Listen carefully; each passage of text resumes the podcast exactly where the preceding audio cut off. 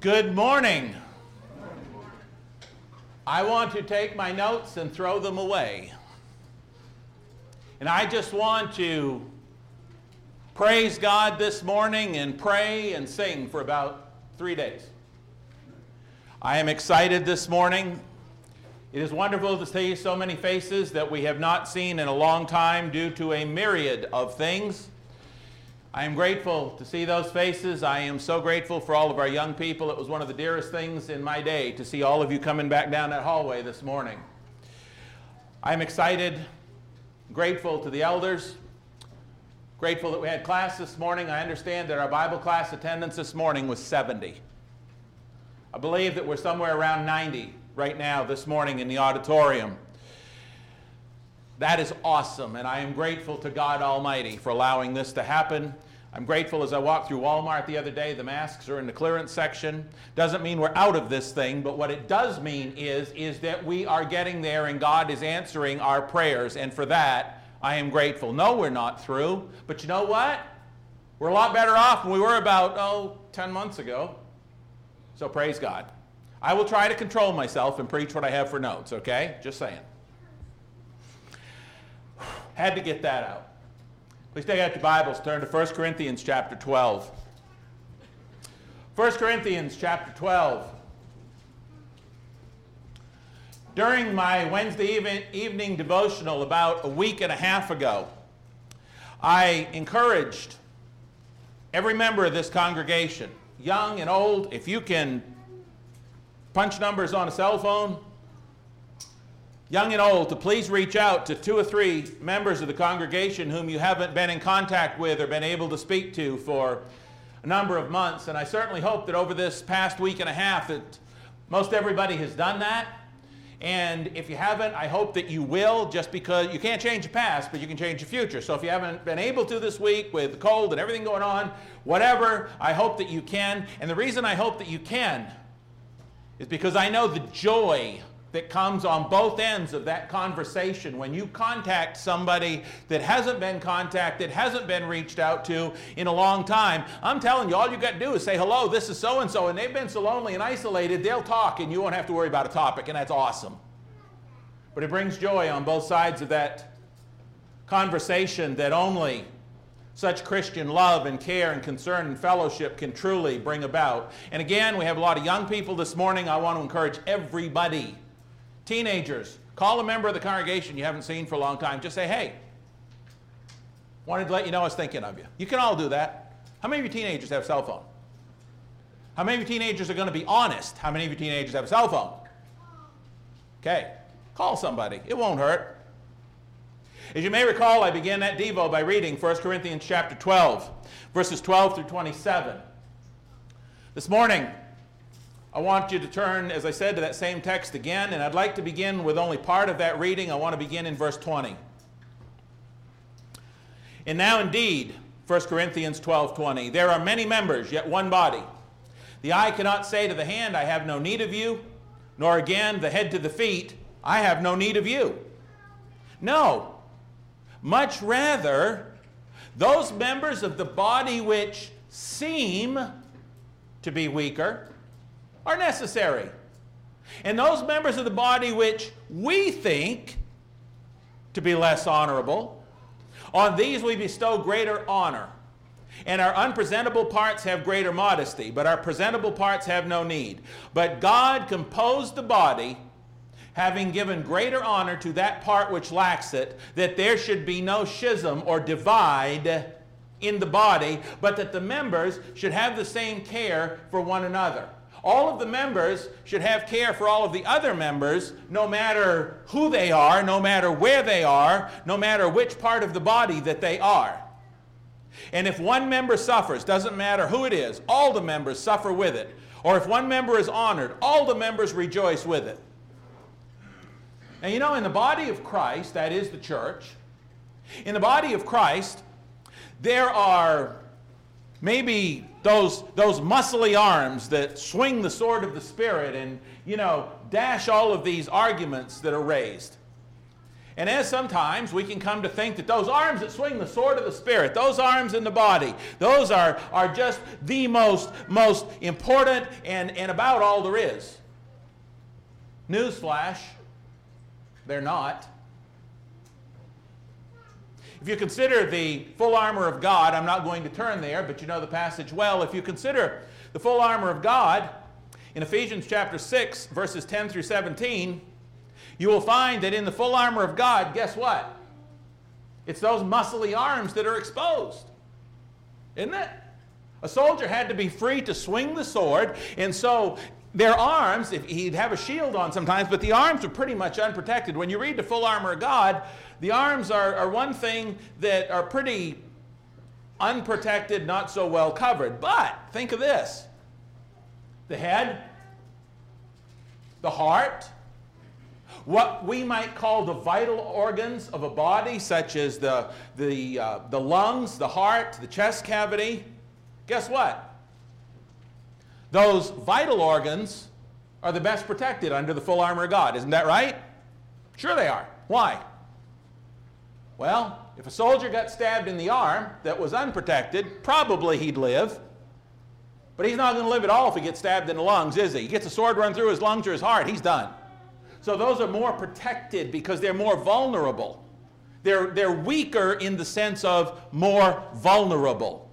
And so when we consider that for the body of Christ, it is the more vulnerable members that deserve our most special attention and our greater protection, as it were, according to the Word of God, right here in 1 Corinthians 12 20 through 26, as well as other places. Now, as we consider, well, who's our most vulnerable members? Think about that. Obviously, it would be our more senior members that live alone.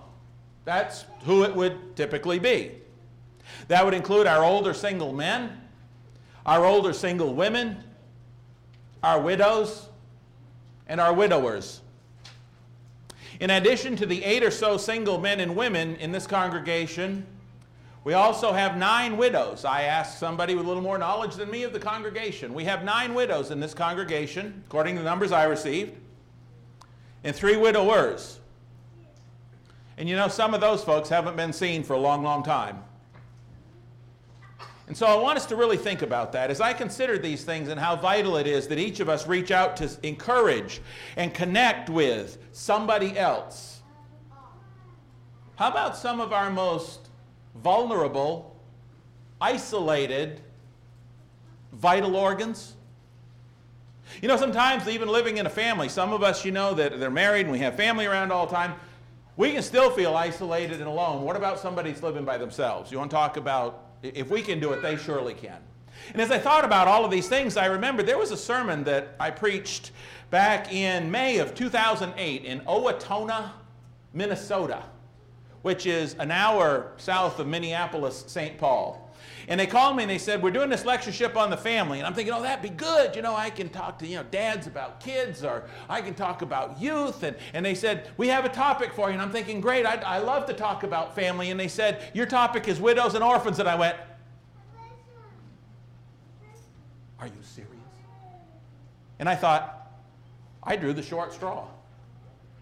How am I ever going to talk for 45 minutes? Well, you know, I can talk for, anyway. But I thought, on widows and orphans? And it was one of the most wonderful learning experiences that I have ever had in the Bible being assigned that topic.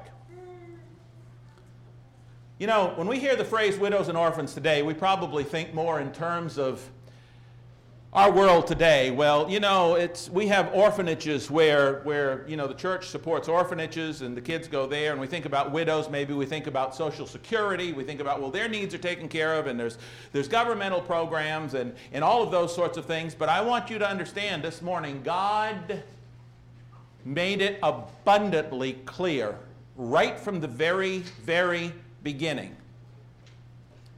that God wants those such as our widows, orphans, not to have social security, but to have scriptural security, to have spiritual family.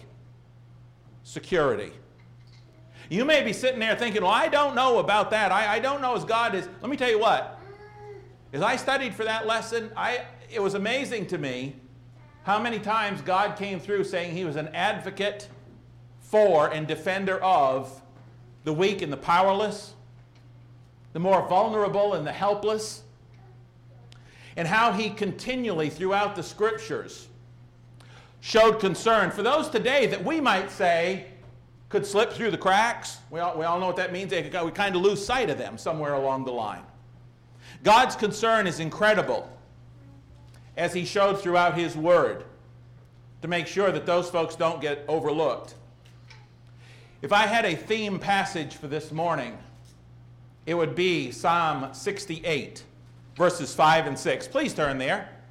And then I'm going to mention some verses after this that I'm just going to read without probably giving you time to turn there, but this is our theme verse this morning. Taking notes, you can take the later ones or back and watch the live stream. That's one of the wonderful things about that. Psalm 68. This is our theme this morning, verses 5 and 6. You want to talk about God being concerned for the helpless, especially the more vulnerable, as we've spoken of? Listen to this. Psalm 68 5. A father of the fatherless, a defender of widows is God in his holy habitation. God sets the solitary in families. Did you get that? Those who are widows and widowers, those who are alone, those who are isolated, God has given those who are Christians, us as a family. God has indeed done this. He has set the solitary in families, that is, those who would obey his will and become Christians. He brings out those who are bound into prosperity, but the rebellious dwell in a dry land. We see God's concern for this particular group revealed in a number of scriptures early on. For example, Exodus chapter 22, verses 22 through 24 says this you shall not afflict any widow or fatherless child. If you afflict them in any way, this is the word of God, direct quote. If you afflict them in any way, and they cry at all to me, I will surely hear their cry. And my wrath shall become hot, and I will kill you with the sword. Your wives shall be widows, and your children fatherless. That's pretty strong, ain't it? That is strong stuff from God. But it doesn't stop there. Deuteronomy chapter 24, verses 17 through 22 say this. Deuteronomy 24, 17 through 22. You shall not pervert justice due to the stranger or the fatherless, nor take a widow's garment as a pledge. But you shall remember that you were a slave in Egypt and the Lord your God redeemed you from there. Therefore, I command you to do this thing. God's telling me, He said, Look, you know what it's like to be helpless. You know what it's like to be hopeless. You know what it's like to be without. And I brought you out of there. And God's going to basically go on to say, So it's up to you who know what they're going through, whom I brought out and blessed to help them. I continue in that passage. Verse 19 of Deuteronomy 24, God said, When you reap your harvest in your field and forget a sheaf in the field, you shall not go back to get it. It shall be for the stranger, the fatherless, and the widow, that the Lord your God may bless you in all the work of your hands. He said, Hey, you're out there and you're cultivating and you've gotten all your grain and you remember that you've left a sheaf out there. Leave it. There. Don't go get it. Leave it there. There's needy people that need that. Let them have it. Don't go back. He continues in verse 20. When you beat your olive trees, you shall not go over the boughs again. It shall be for the stranger, the fatherless, and the widow. Whatever is left, let them come in on your land. Let them have that. When you gather the grapes of your vineyard, you shall not glean it afterward. It shall be for the stranger, the fatherless, and the widow. And you shall remember that you were a slave in the land of Egypt. Therefore, I command you to do this thing. See what God did? God made that bookends. He said on the front end of that text, He said, You were slaves. You know what this is about. On the back end of it, He said, You were a slave. You know what this was about. And so in between, He says, Don't treat them like you were treated, bless them like you were not blessed. He goes on again in Deuteronomy 26, verses 12 and 13. He says, When you have finished laying aside all the tithe of your increase in the third year, the year of tithing, and have given it to the Levite, the stranger, the fatherless, and the widow, so that they may eat within your gates and be filled. Verse 13 of Deuteronomy 26 Then you shall say before the Lord your God, I have removed the holy tithe from my house, and also have given them to the Levite, the stranger, the fatherless, and the widow, according to all your commandments which you have commanded me. I have not transgressed your commandments, nor have I forgotten them. You need to be able to say, I have not forgotten your commandments to take care of those who are in that particular group the fatherless, the widow, the needy. Not only have I not forgotten your commandments, I've not forgotten those people. Let me ask you a question this morning. Don't want to see this one. This means yes, this means no. Don't do that. Don't want to see any head shakes. Don't want to see any hands raised. Don't want to see any change on your face. Everybody practice. You ready go? Just stay that way, okay? How many of you can think of somebody in your mind who is a widow, widower, isolated, lives alone, that you have not had any contact with, who's a brother or sister in Christ for three months, five months, eight months?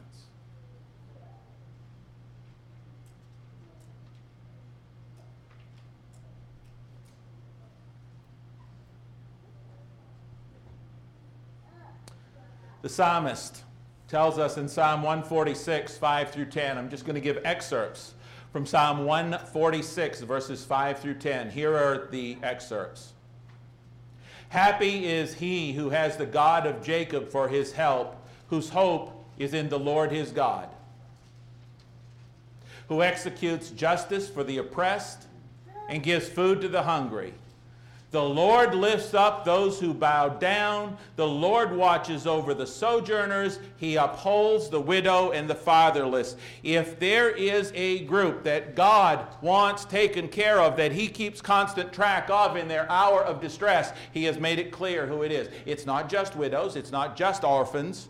There are others mentioned, but God is an advocate for those in need. Therefore, God's people need to not let them slip through the cracks, need to not let them be forgotten. And as we'll get to in a few minutes, I ain't talking about money. Do we have needs other than money? Do you have needs other than money? Do you? We all do. We'll get to what I'm talking about in a few minutes. But I want you to notice again the progression. I want you to notice the progression throughout the scriptures of this. Quick passage two passages from Proverbs, and I'm not going to give you that much time, just write them down. Proverbs 15:25 tells how God will establish the boundary of the widow, while Proverbs 23:10 and 11 warns us not to remove the ancient landmark nor enter the fields of the fatherless, for their Redeemer is mighty. He will plead their cause against you. Don't take from them. You give to them, you don't take from them. They are in need. Aren't you glad that God sees people in need? Aren't you? Because you know what? Every one of us sitting here in this room right now, we're in need. We're in need of a Savior. We're in need of a Redeemer. We're in need of constant cleansing of the blood of Jesus. You know what God did? God said, I've got that. I'll provide that. Aren't you glad God is a giver to those in need? If you're not here this morning because you need God, why on earth are you here?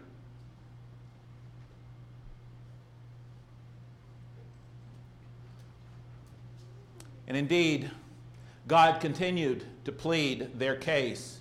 You can turn with me, if you would, to Isaiah 1. Isaiah chapter 1. Throughout the book, God pleads their case.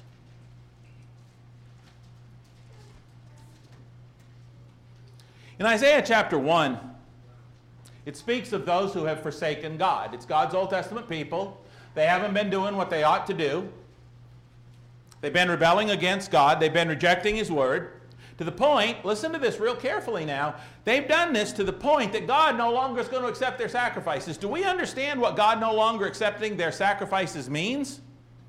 That means that when they got together for worship, in Isaiah chapter 1, God's Old Testament people, and they got together for worship under the old law, and they gave animal sacrifices and all that, you know what God said? I ain't accepting it because you ain't living right. I want nothing to do with your sacrifices. God said that in Amos. He said it in Isaiah. He said, don't, I, don't even want, I don't even want you to gather together. I don't want them. Okay? They had rebelled against the Lord to the point that he no longer accepted their sacrifices or heard their prayers. That's Isaiah chapter 1. But you know what God told them they could do to turn that around?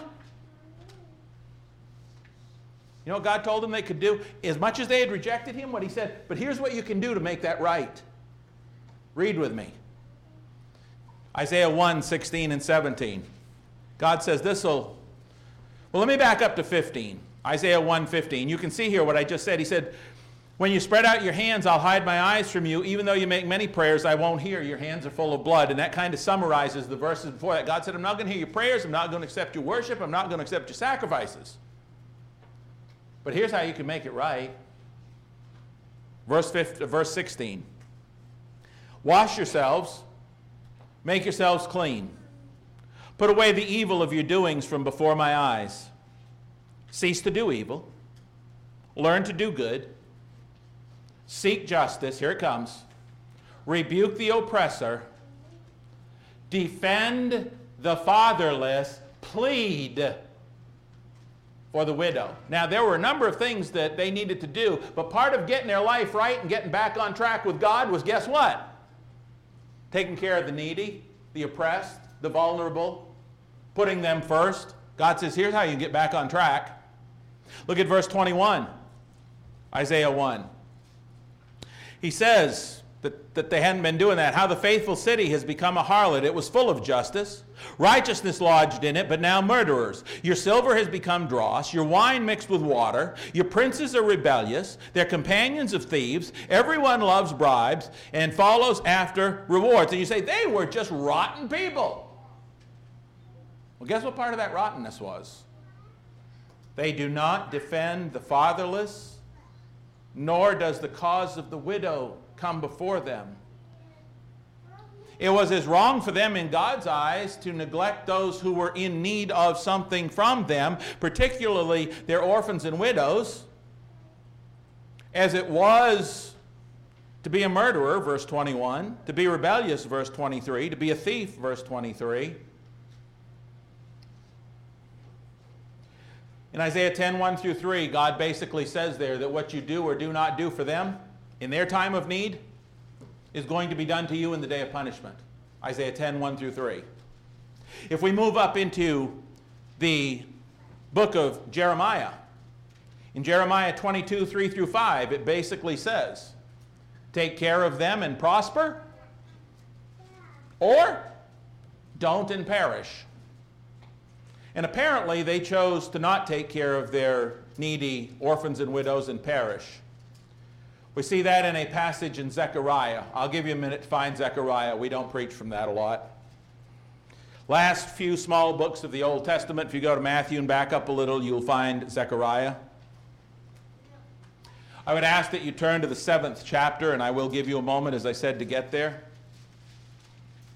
Apparently, the warning from Isaiah and Jeremiah to take care of the orphan and the widow, the needy amongst them, fell on deaf ears. In Zechariah chapter 7, beginning at verse 8, we read the following.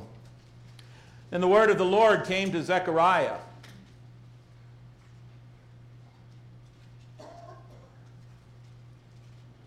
Just waiting for the pages, it's all good. Then the word of the Lord came to Zechariah, saying, Thus says the Lord of hosts Execute true justice, show mercy and compassion, everyone to his brother. Do not oppress the widow or the fatherless, the alien or the poor. See, there's a whole group here. Let none of you plan evil in his heart against his brother. There's another category. But they refused to heed, shrugged their shoulders, and stopped their ears so they couldn't hear. Yes, they made their hearts like flint, refusing to hear the law and the words which the Lord of hosts, Lord of hosts, had sent by his Spirit through the former prophets. God kept telling them, You've got to take care of these people. And they kept saying, We ain't going to do it. Thus great wrath came. Verse 13, therefore it happened. Just as he proclaimed and they would not hear, so they called out and I would not listen, says the Lord. God said, Look, if you ain't going to listen to me when I tell you to do something, I ain't going to listen to you when you pray to me. That's what happened. God said in verse 14, But I scattered them. The land became desolate after them. But they're the ones that made the pleasant land desolate again because they wouldn't listen to me. But God is so good, and by the grace of God, his people were given one more chance. That chance would come in Christ. Malachi chapter 3, verses 1 through 5 prophetically tells us that they're going to get another chance when Jesus comes. And when Jesus came, God, in the flesh, the Word became flesh and dwelled among us. when He came, He made it incredibly clear as well that His people are to take care of and provide for the widows, the lonely, the vulnerable amongst them. Does that make sense? Does that make sense? Sure does. Why? Because God doesn't change, Malachi 3 and verse 6. All that he was concerned about throughout the Old Testament, he's still concerned about in the New Testament. Same God. We live under a different covenant, but it's the same God. What God's priority was in the Old Testament, his priority is in the New Testament. What angered God in the Old Testament angers God in the New Testament. God is God, is God, is God. And so it should come as no surprise to us that Jesus was moved with compassion for the harassed and the helpless. Matthew 9 and verse 36. It should not surprise us that Jesus, the one with whom God was well pleased, because he would not break a bruised reed nor snuff out a smoldering wick. Matthew 12, 18 through 21. That when that one came, and while that one was here, Jesus, that in his love, in his care, in his concern for the helpless. It should come as no surprise when we read things like how in Luke 7 11 through 15, what did he do? He raised up the widow of Nain's son. It was so hard in those days. Widows who had no family and no income were reduced to being beggars. They didn't have Social Security, they didn't have all this other stuff. If their family would not take care of them, they were beggars. And apparently there were some families that didn't because 1 Timothy 5, we'll get to in a few minutes, encourages the family to take care of them. But it should not surprise us that Jesus raised up her only son, probably the sole income provider for the household. It should neither surprise us that Jesus, God in the flesh, because he's so concerned with the widows, that he would mention specifically how much the widow had given who put in her last two half pennies into the temple treasury in Mark 12, 41 through 44. Nor should it surprise us that Jesus taught his disciples to have care and compassion and not let that group slip through the cracks, as it were, either. Consider with me, for example. In Acts chapter 6, Acts 6 1, in the following few verses, is, is often a passage that we talk about when we talk about the appointment of deacons. And we're going to talk about that tonight, as a matter of fact. What a segue. Um, but we will remember that that whole occasion around which that situation revolved was what? There were widows that weren't getting fed in the daily distribution of food. When the church was first formed and they had all things together in common, there was a group of Jewish ladies, Hellenistic Jews, which is a little different from Orthodox, if you will, but they were getting neglected in the daily distribution of bread. Now, was the church on fire in Acts 2 through 6? They were growing like wildfire, right? 3,000 baptisms the first day. Are you kidding me? I'd like to see 3,000 baptisms here in a year, wouldn't you? One day. One day. Church was on fire. They were growing, and, and, and the, the apostles were teaching. And we read through Acts 2 and 3 and 4 and 5, and, and it's growing daily. And daily they're teaching from house to house and in the temple and, and all this. And suddenly this issue comes up. There's this group of, of, of Hellenistic widows, and they aren't, they're getting bypassed. Now, you know it would have been real easy for the leadership at that point to say, you know what? Small group.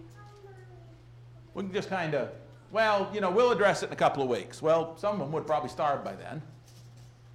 It would have been real easy. Wouldn't it have been easy to let that group slip through the cracks? Wouldn't it? Been real easy. But they didn't. They didn't. They addressed that. And they addressed it well. Because Jesus taught his apostles in his ministry just as God taught his Old Testament people, you've got to take care of those people. And so they did. I am reminded that the beloved disciple Dorcas, Tabitha, if you will, in Acts chapter 9, verses 36 through 41, this, this disciple, she got sick and died. Okay? Acts chapter 9, verses 36 through 41. Now, I'm not real clear here on the scripture maybe because it's not real clear, but she was either a widow herself or made clothes for widows. Not sure which, doesn't matter. But the bottom line was she was raised from the dead by Peter. And again, you see that connection to the widows. And finally, James. If you'll turn with me to the book of James, chapter 1, we spent a lot of time this morning in the Bible class. In James, turn there with me again, if you would, please. James, chapter 1.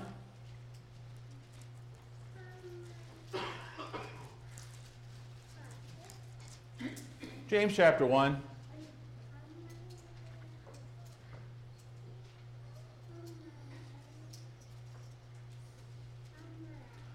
Young people, you want to know what God looks on as wonderful, pure religion? He, he tells you.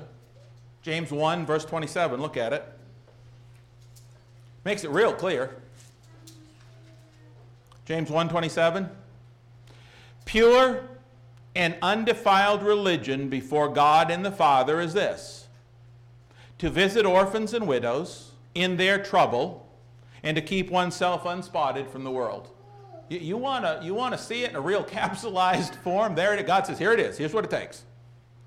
Now, we, we focus a lot on keeping oneself unspotted from the world, as well we should. Once we are cleansed by the blood of Christ, we need to do everything in our power to stay as clean as we can every day. Yes, we need to avoid sin, hate sin, Avoid even the appearance of sin, we're told in Thessalonians. Yes, absolutely. But did you notice that first he says, pure and undefiled religion before God and the Father is this to visit orphans and widows in their trouble. We don't focus on that a lot, and yet James puts it first. And by the way, the word visit, that little word, five letter word visit, that doesn't mean just pop in and say, Hi, how you doing? I got to go. That word visit in the original language carries with it the idea of addressing their needs. You know, sometimes some of our older folks have trouble with maybe in the springtime they, they can't get their screens in their house. We had that in Maine at one point, taking off storm windows. I don't know if you all have too many of those, but you know, just little things. Sometimes it's, it's, it's the small things, but they need help with that. They can't move quite like they used to move. And, and, and our older folks, and especially those that live alone, they need help. And it's vital that we understand verse 27 today in light of, yes, it's specificity, but also those in need, and take care of them. Those vulnerable body parts need to be protected. I think we can see throughout the scriptures how important to God this particular group is. Remember our original reading in 1 Corinthians 12? where he said God has bestowed greater, on, greater honor on those parts. Remember? Because he wants all parts to be equal. So all parts need to be taken care of equally. Finally, up in 1 Timothy 5, and I'm not going to uh, read all of this, just make some comments on it.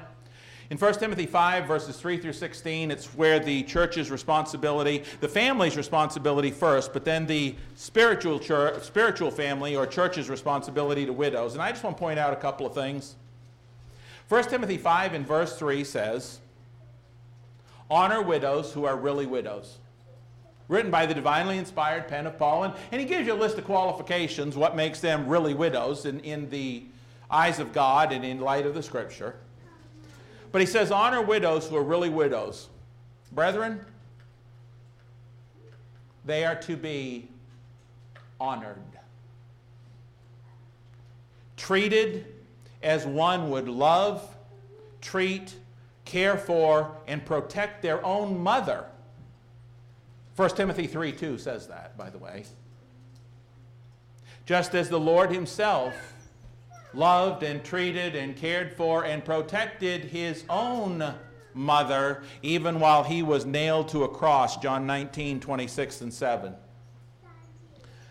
If you read in 1 Timothy later on today, chapter 5, verses 9 and 10, you'll see that these women are not only very precious in the eyes of God anyway, but they are also those who have faithfully and obediently served the brethren themselves, just like Jesus taught. And so now, when they can no longer serve others in those ways, and they're to the point that maybe they can't even serve themselves in their ways, that they reap what they've sown and that we serve them in those ways. That's the rest of 1 Timothy 5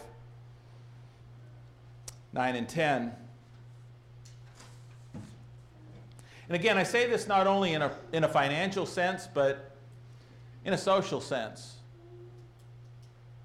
People living alone feel even lonelier than some of us who live in family units.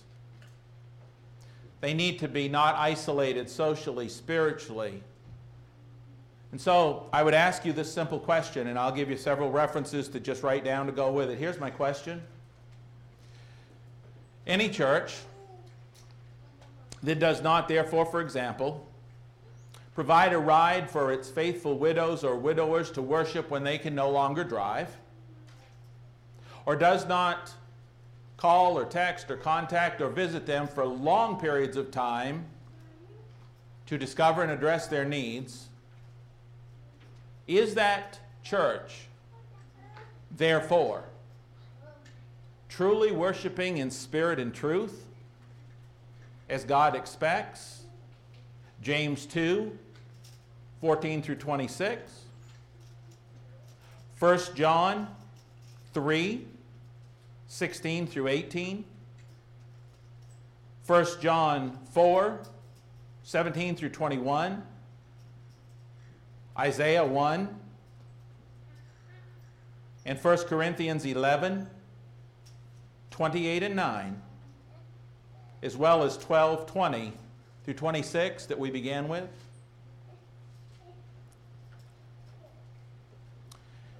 In light of the Lord's commands concerning our faithful but aging widows, as well as the rest of our more vulnerable members, there's a few things we need to remember, brethren.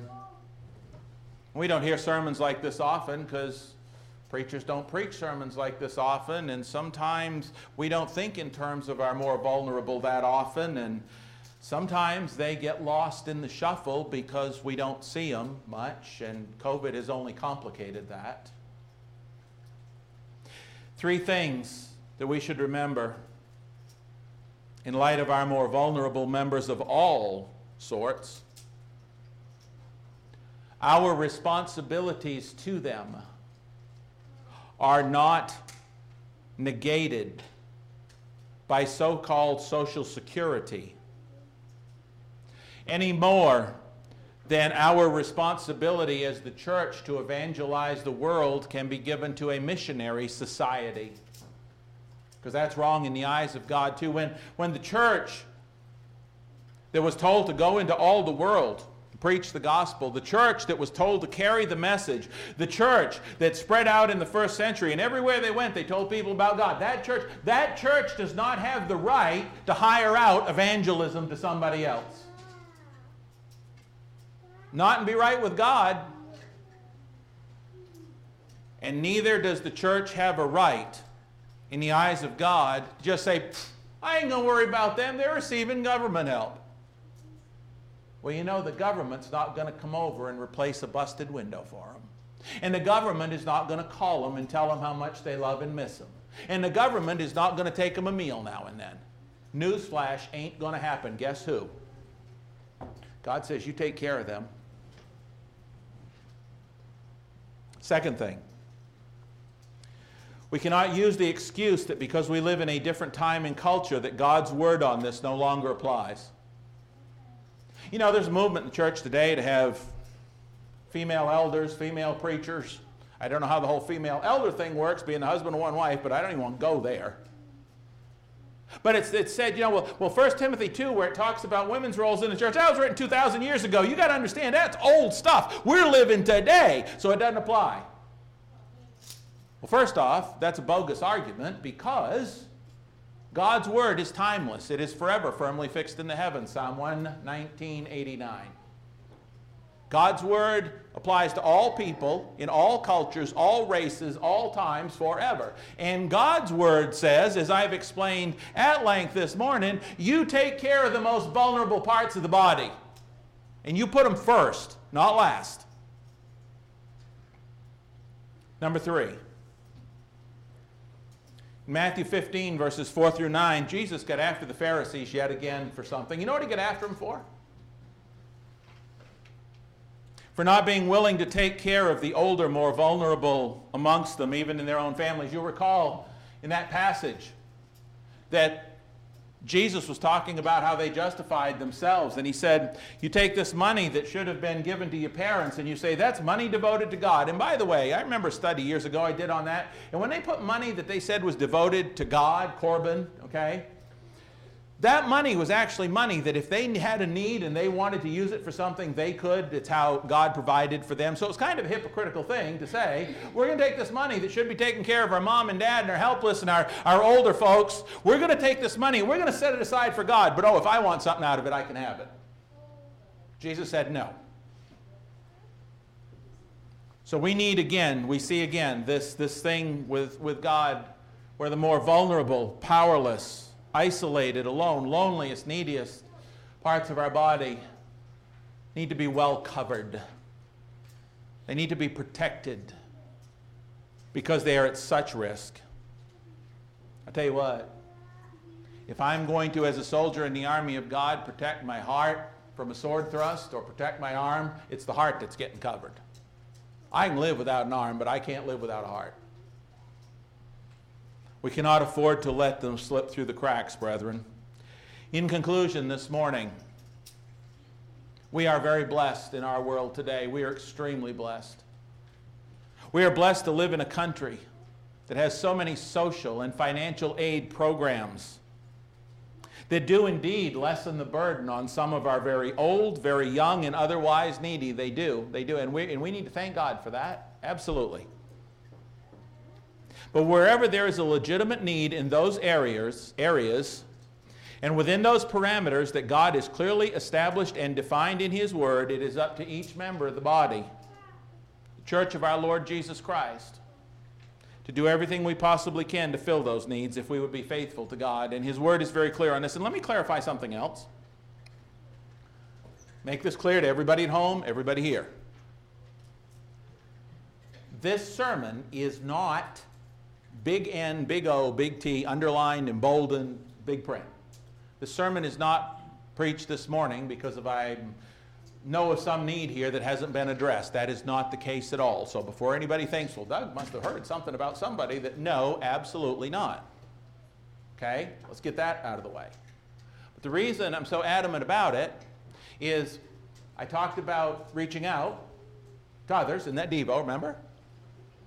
And I think that sometimes, just based on the generalities that I've talked about this morning in the Word of God, sometimes we only tend to reach out to those in our circle, right? Our age, our, they do the same thing we do, either, you know, their younger family or middle-aged family or the, the, the, the retired folks reach out to the retired folks.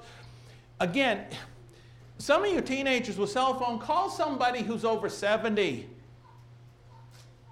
if you don't know who that is, drag out a church directory. We've all got one. If you haven't got one, see Kathy Bond. She'll get you one. Call somebody and tell them you miss them. And you know what's probably going to happen? You're probably going to, well, most of you probably do, but if you don't have an unlimited data plan, you're probably going to wish you did because those folks probably talk your ear off, tell you how much they love you and appreciate you calling them. One of the things that should never happen in the church, ever, I don't care what age you are, I don't care which background is, one of the things that should never happen in the church, in the family of God, is that certain members go for weeks feeling isolated, alone, and not part of a family. That should never happen. You with me on this?